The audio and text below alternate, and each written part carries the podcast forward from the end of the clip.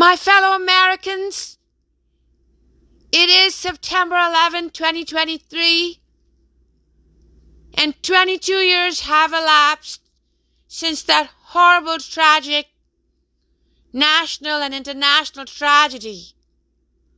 But we will pull through and get out of the quagmire because we know that we will stay in the light.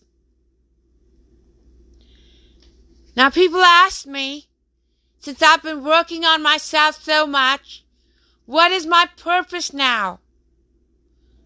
Well, I strongly believe that I've lasted out all these years because other people needed to learn lessons from my guardian angel and me. But I've been steering clear of monsters. Once I found out the logic of who a lot of these so-called peers of mine from Air India were, I exited the scene. I checked out because these five were the monsters. Now, I'm a well-fed saint and not a starving saint, and that bothers them. It is true I'm a spiritualist. I'm not going into organized religion after my divorce. I am being very, very careful.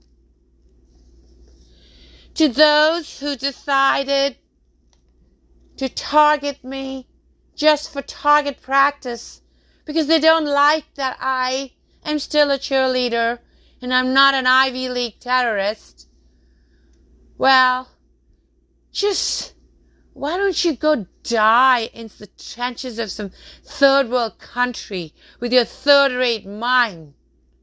You don't have the luxury of giving into jealousy too. Based on your criminal record, you have no safety net to go after me. So get with the program.